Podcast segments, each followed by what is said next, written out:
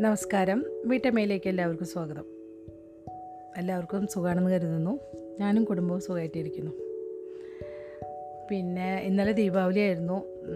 സത്യം പറഞ്ഞാൽ ഞാൻ പെട്ടെന്ന് വിട്ടുപോയതാണ്. ഞാൻ കുറച്ച് ദിവസം മുന്നേ നിങ്ങൾക്ക് കഥ വായിച്ചു തന്നതാണ്.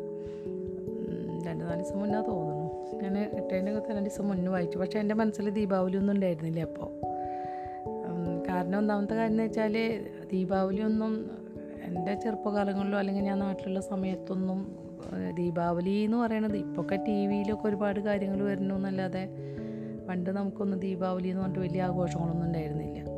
എന്റെ വീട്ടിലും എന്റെ അടുത്ത പ്രദേശങ്ങളിലൊന്നും അടുത്ത സ്ഥലത്തൊന്നും അങ്ങനെ ദീപാവലി ആഘോഷിക്കാറില്ല. എന്റെ നമ്മുടെ ബന്ധുവീടുകളിലൊന്നും ആഘോഷിക്കാറില്ല.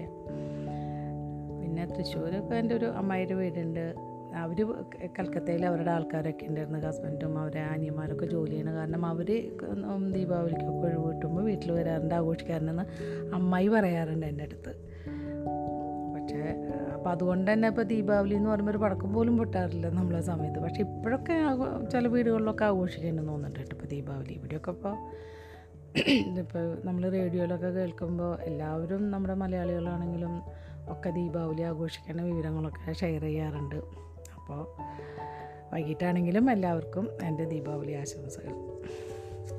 അപ്പോൾ ഞാനിന്ന് കൂടുതൽ സമയം എടുക്കുന്നില്ല. കഥയിലേക്ക് പോകാം കഴിഞ്ഞ പ്രാവശ്യം നമ്മൾ വായിച്ചു നിർത്തിയിരുന്ന ഭാഗം എന്താണെന്ന് വെച്ചാൽ പർവതേശ്വരൻ മെലൂഹയിലേക്ക് പോവുകയാണ്. അപ്പോൾ നല്ലൊരു അധ്യായമായിരുന്നു അത്. അപ്പോൾ പർവതേശ്വരന്റെ കൂടെ പർവതേശ്വരന്റെ വിചാ- വിചാരം ആന്തമയൊന്നും കൂടെ വരുന്നില്ല എന്നാണ്. അപ്പോൾ ലാസ്റ്റ് ഭാഗം നമുക്ക് വായിക്കാം.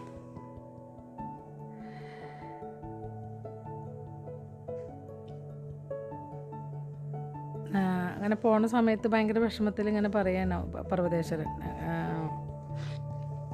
എനിക്ക് ലഭിച്ച ഏറ്റവും വലിയ സമ്പത്താണ് നീ വികാരഭരിതനായ പർവതേശ്വരൻ ഈറിനണിഞ്ഞ കണ്ണുകളോടെ പറഞ്ഞു. ആനന്ദമായി കൺപുരികമുയർത്തി ചിരിച്ചു. ഞാൻ തങ്ങളുടെ സമ്പത്തായി തന്നെ തുടരും. നമുക്ക് പോകാം. നമുക്ക് പോകാനോ? അതെ എങ്ങോട്ട്? മെലൂഹയിലേക്ക്? നീ മെലൂഹയിലേക്ക് വരുന്നോ? അതെ പർവതേശ്വരൻ പുറകോട്ട് നീങ്ങി. ആനന്ദമായി മുന്നിലുള്ള വഴി അപകടകരമാണ്. മെലൂഹയ്ക്ക് വിജയിക്കാനാവുമെന്ന് സത്യമായും ഞാൻ വിശ്വസിക്കുന്നില്ല. അതുകൊണ്ട് നിന്റെ ജീവിതത്തെ അപകടത്തിലാക്കാൻ എനിക്ക് സാധിക്കുകയില്ല അതിനെ ഞാൻ തങ്ങളുടെ സമ്മതം ചോദിച്ചോ?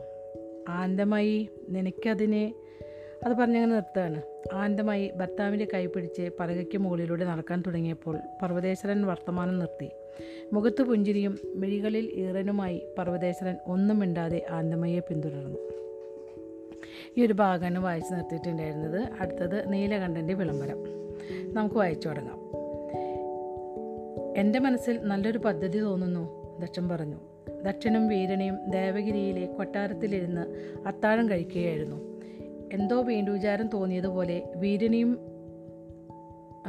റൊട്ടിയും കറിയും റൊട്ടിക്ക് ഇവിടെ എഴുതിയിട്ടുള്ളത് എന്താണെന്നോ? റോട്ടി. അങ്ങനെ എഴുതിയിട്ടുള്ളത്. അവർ ചില വാക്കുകളൊക്കെ അവർ നമ്മൾ അതേപോലെ വായിക്കുകയാണെങ്കിൽ ആ ഒരു വേടന് തെറ്റിപ്പോവും. ഞാൻ ആദ്യം വിചാരിച്ച് റോട്ടി എന്ന് വെച്ചപ്പോൾ എന്തെങ്കിലും ആണെന്ന് വിചാരിച്ചു. പേരോ മറ്റാണെന്ന് വിചാരിച്ച്.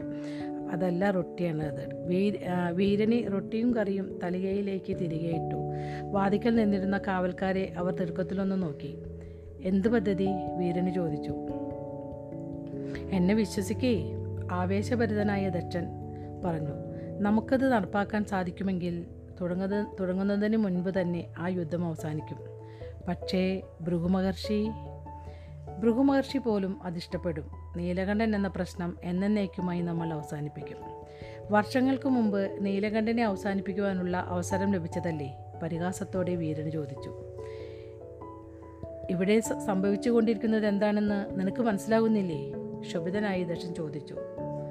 ഞാനെല്ലാം നിനക്ക് വിശദമായി പറഞ്ഞു തരേണ്ടതുണ്ടോ? യുദ്ധം പൊട്ടിപ്പുറപ്പെടാറായി. നമ്മുടെ സൈനികർ പരിശീലനം തുടരുകയാണ്.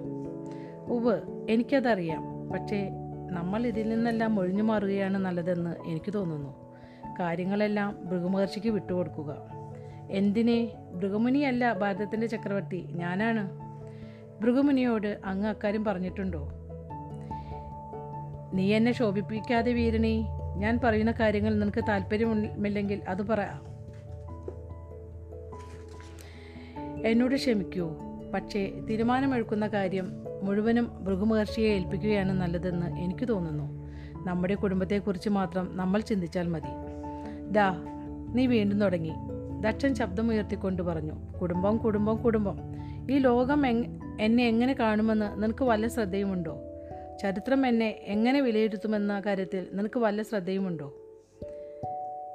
ഏറ്റവും മഹാന്മാരായ ആളുകൾക്ക് പോലും ഭാവി അവരെ എങ്ങനെ വിലയിരുത്തുമെന്ന് പറയാനാവില്ല. ദക്ഷൻ തന്റെ ഭക്ഷണ തലിക നീക്കി വെച്ചുകൊണ്ട് ഒച്ചയിട്ടു നീയാണ് എന്റെ എല്ലാ പ്രശ്നങ്ങൾക്കും കാരണം. നീ കാരണമാണ് ഞാൻ ആഗ്രഹിക്കുന്ന പല കാര്യങ്ങളും എനിക്ക് നേടിയെടുക്കാൻ കഴിയാത്തത്. പരിചാരകരെ നോക്കിയ ശേഷം ബീരണി ഭർത്താവിനടുത്തേക്ക് തിരിഞ്ഞു. ശബ്ദം താഴ്ത്തി പറയൂ ദക്ഷൻ.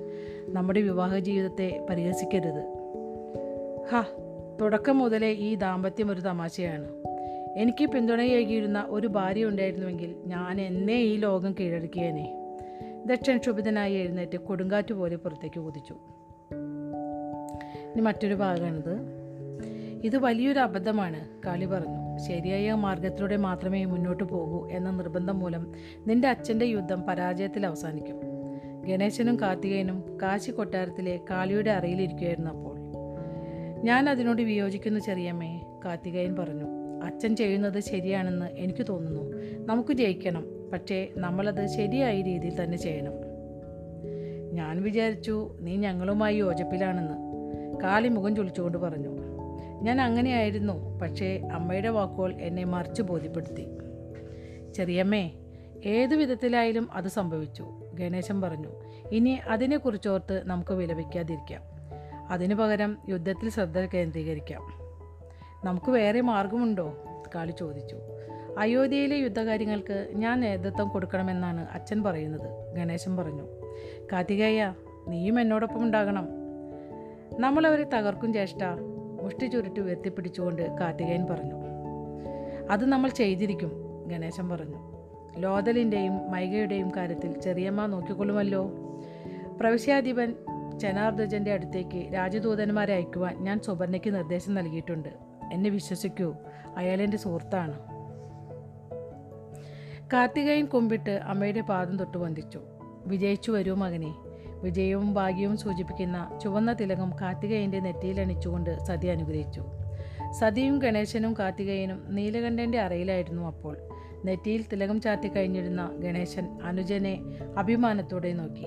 കാർത്തികേയൻ ചെറിയ കുട്ടിയായിരുന്നുവെങ്കിലും ലോകം ആദരിക്കുന്ന ഭയങ്കരനായ പോരാളിയായി മാറി പോരാളിയായി മാറിക്കഴിഞ്ഞിരുന്നു. ശിവന്റെ രണ്ടു പുത്രന്മാരും ഗംഗയിലൂടെ സഞ്ചരിച്ച് വൈശാലിയിൽ ചെന്ന് സഖ്യകക്ഷികളുമായി കൂടിക്കാഴ്ച നടത്താനിരിക്കുകയായിരുന്നു. അവിടെ നിന്ന് സരയൂവിലൂടെ ചെന്ന് അയോധ്യയെ ആക്രമിക്കുവാനായിരുന്നു അവരുടെ പരിപാടി. ഗണേശൻ അച്ഛന്റെ നേരെ തിരിഞ്ഞു നിന്ന് അച്ഛന്റെ കാൽ തൊട്ട് വന്ദിച്ചു. ശിവൻ പുഞ്ചിരിയോടെ ഗണേശനെ വലിച്ചടിപ്പിച്ച് ആലിംഗനം ചെയ്തു.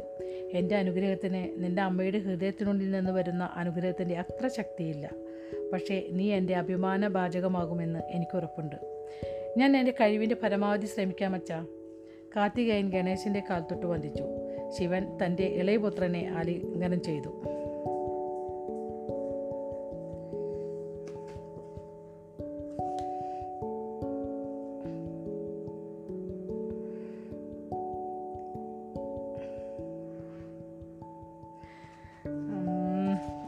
ഒരു മിനിറ്റ് ഞാനിവിടെ വായിച്ചപ്പോൾ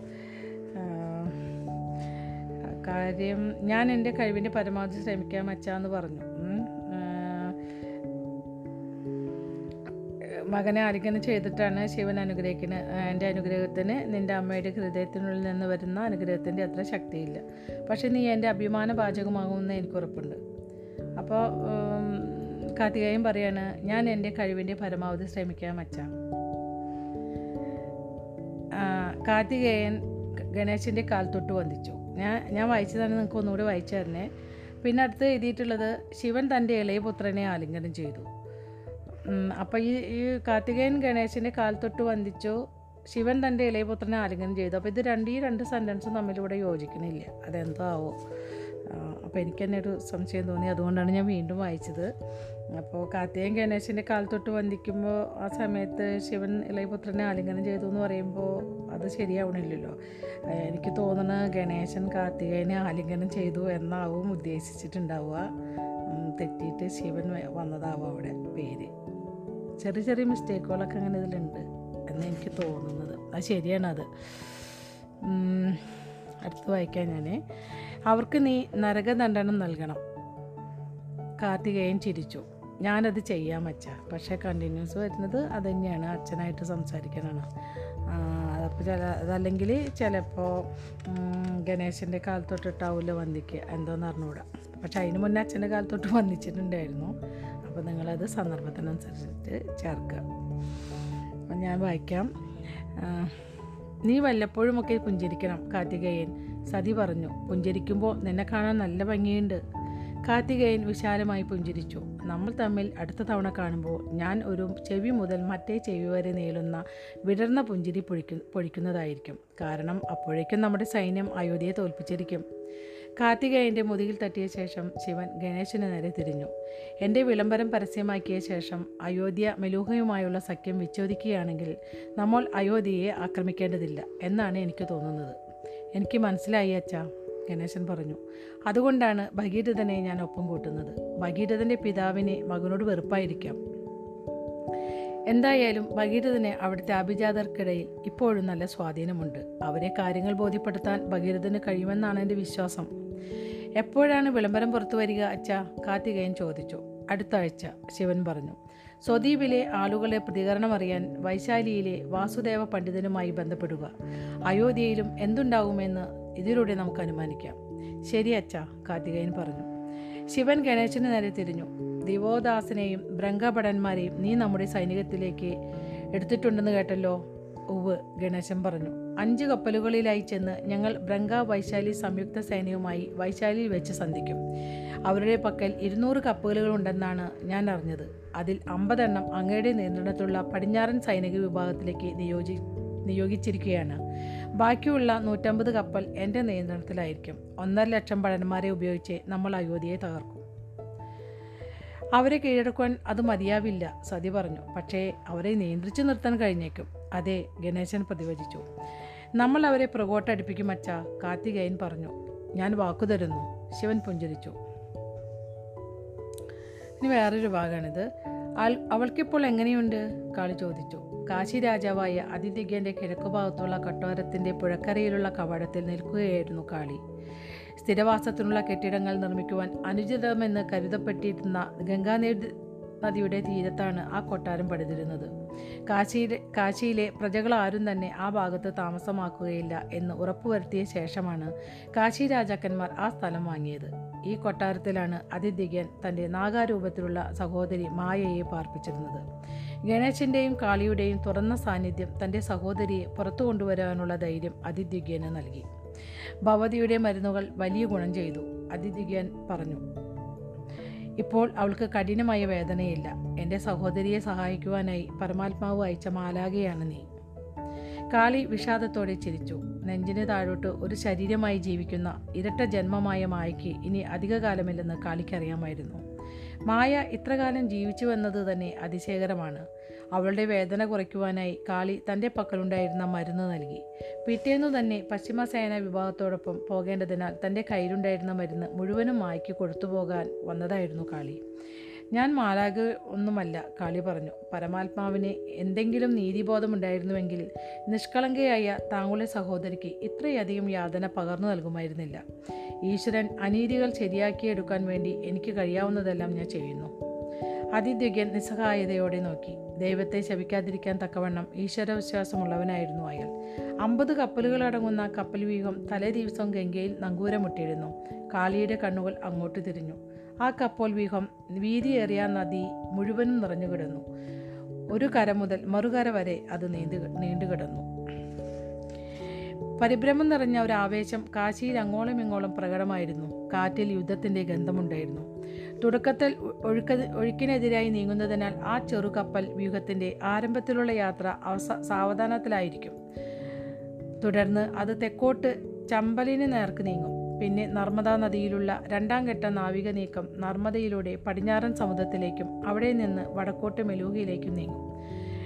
നമുക്ക് അകത്തേക്ക് പോകാം കാളി പറഞ്ഞു. പോകുന്നതിന് മുമ്പ് എനിക്ക് മായോ ഒന്ന് കണ്ടാൽ കൊള്ളാം.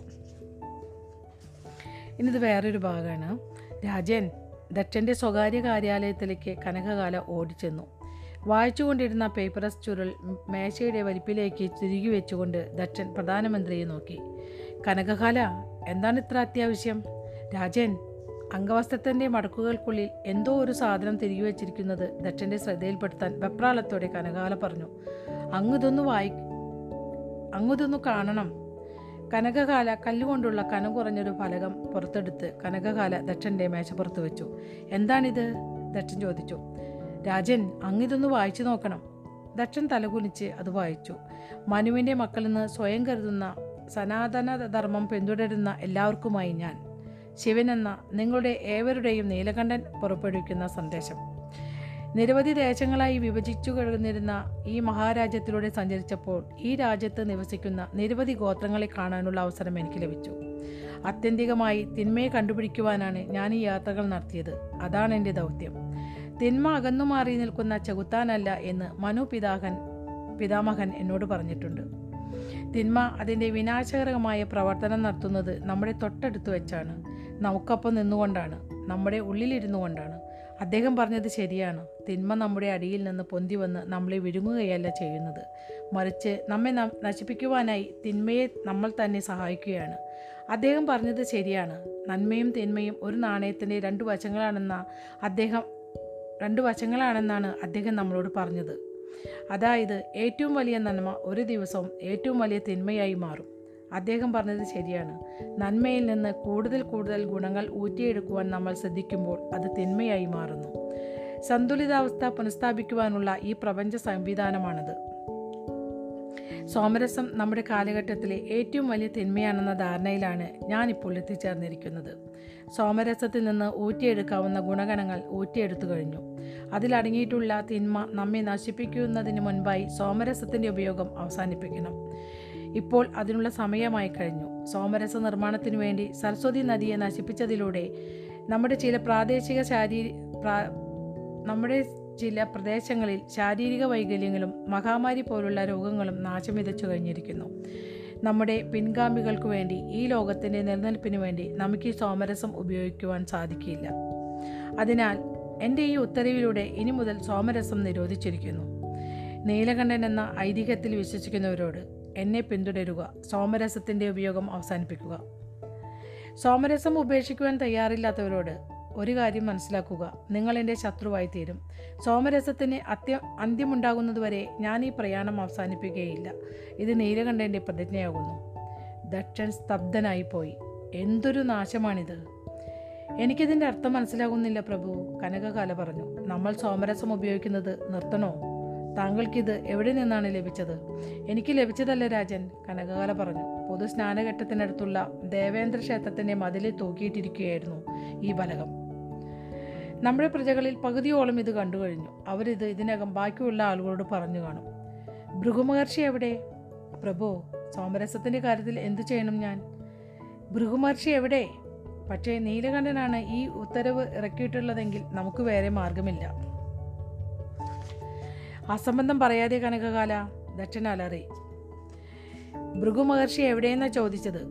ഒരു നിമിഷം കനകകാല നിശബ്ദയായി. ചക്രവർത്തി തന്നോട് സംസാരിച്ച രീതി അവർക്ക് ഇഷ്ടപ്പെട്ടില്ല. ഭൃഗു മഹർഷി ഒരു മാസം മുമ്പ് പ്രയാഗയിലേക്ക് പോയി. അദ്ദേഹത്തെ അന്നാണ് ഞാൻ അവസാനമായി കണ്ടത് പ്രഭു. അദ്ദേഹം ദേവഗിരിയിലെത്തുവാൻ ഇനി രണ്ടു മാസം കൂടി വേണ്ടിവരും. എങ്കിൽ ഇനി എന്തു ചെയ്യണമെന്ന് തീരുമാനിക്കുവാൻ അദ്ദേഹം വരുന്നതുവരെ കാത്തിരിക്കാം ദക്ഷൻ പറഞ്ഞു. പക്ഷേ നമുക്കെങ്ങനെ നീലകണ്ഠന്റെ വിളംബരത്തെ എതിർക്കാൻ സാധിക്കും പ്രഭു?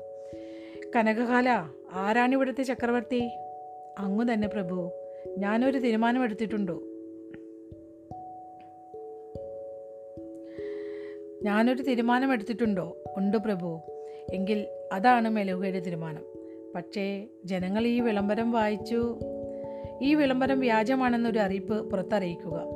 ബ്രഹ്മദേവന്റെ ഏറ്റവും മഹത്തായ കണ്ടുപിടുത്തമായ സോമരസത്തിനെതിരായി നീലകണ്ഠൻ നിലകൊള്ളുകയില്ല എന്നതിനാൽ ഈ പ്രഖ്യാപനം യഥാർത്ഥത്തിൽ നീലകണ്ഠൻ പുറപ്പെടുവിച്ചതായിരിക്കേയില്ല. പക്ഷേ അത് സത്യമാണോ രാജൻ? ദക്ഷന്റെ കണ്ണുകൾ ഇടുങ്ങി. അദ്ദേഹം അദ്ദേഹത്തിന് ദേഷ്യമടക്കാനായില്ല കനകകാല ഞാൻ പറഞ്ഞതങ്ങ് ചെയ്താൽ മതി. അല്ലെങ്കിൽ ഞാൻ മറ്റൊരാളെ പ്രധാനമന്ത്രിയായി നിയമിക്കും. കനകകാല കൈക്കോപ്പി ഔപചാരികമെങ്കിലും നിർവികാരമായി നമസ്തേ എന്ന അഭിവാദ്യം ചെയ്തു പോകാനൊരുങ്ങി. എന്നാൽ അവസാനമായി പിരിയുന്നതിന് മുൻപ് ഒരു മുന വെച്ച ചോദ്യം ഉന്നയിക്കാതിരിക്കുവാൻ അവർക്കായില്ല. ഇതുപോലുള്ള വിളംബരങ്ങൾ രാജ്യത്തെമ്പാടും എമ്പാടുമുണ്ടെങ്കിലോ? ദറ്റൻ കനകകാലയെ നോക്കി. രാജ്യത്തുടനീളം പക്ഷിദൂതന്മാരെ അയക്കുക. ഇത്തരം വിളംബര ഫലകങ്ങൾ കണ്ടാൽ അത് പറിച്ച് താഴെയിട്ട ശേഷം അതിനു പകരമായി ഞാൻ പുറപ്പെടുവിച്ചിട്ടുള്ള അറിയിപ്പ് അവിടെ സ്ഥാപിക്കുവാൻ പറയുക. ഈ അറിയിപ്പ് വ്യാജമാണ്. മനസ്സിലായോ? ഉപമഹാരാജൻ മഹാരാജൻ കനകാല പറഞ്ഞു. കനകകാല പുറത്തേക്കിറങ്ങി വാതിൽ വലിച്ച വലിച്ചടച്ചപ്പോൾ ദട്ടൻ ആ വിളംബര ഫലകം ദേഷ്യത്തോടെ തറയിലെറിഞ്ഞു ഞാൻ ഉദ്ദേശിക്കുന്ന വഴി മാത്രമാണ് ഇത് അവസാനിപ്പിക്കാനുള്ള പ്രായോഗിക മാർഗം. ഭൃഗു മഹർഷി ഞാൻ പറയുന്നത് കേൾക്കേണ്ടി വരും. അങ്ങനെ ഈ ഒരു അധ്യായം ഇവിടെ അവസാനിച്ചിരിക്കുകയാണ്. അഭിമാനമോ അതോ വിജയമോ? അടുത്ത അധ്യായം. ഏതാന്ന് നോക്കട്ടെ? അടുത്ത ഇരുപതാമത്തെ അധ്യായമാണ് അഗ്നിഗീതം. അത് ഞാൻ അടുത്തൊരു ദിവസം വായിച്ചു തരാം. ഇതുവരെ ക്ഷമയോടെ കഥ കേട്ടുകൊണ്ടിരുന്ന എല്ലാവർക്കും നന്ദി നമസ്കാരം.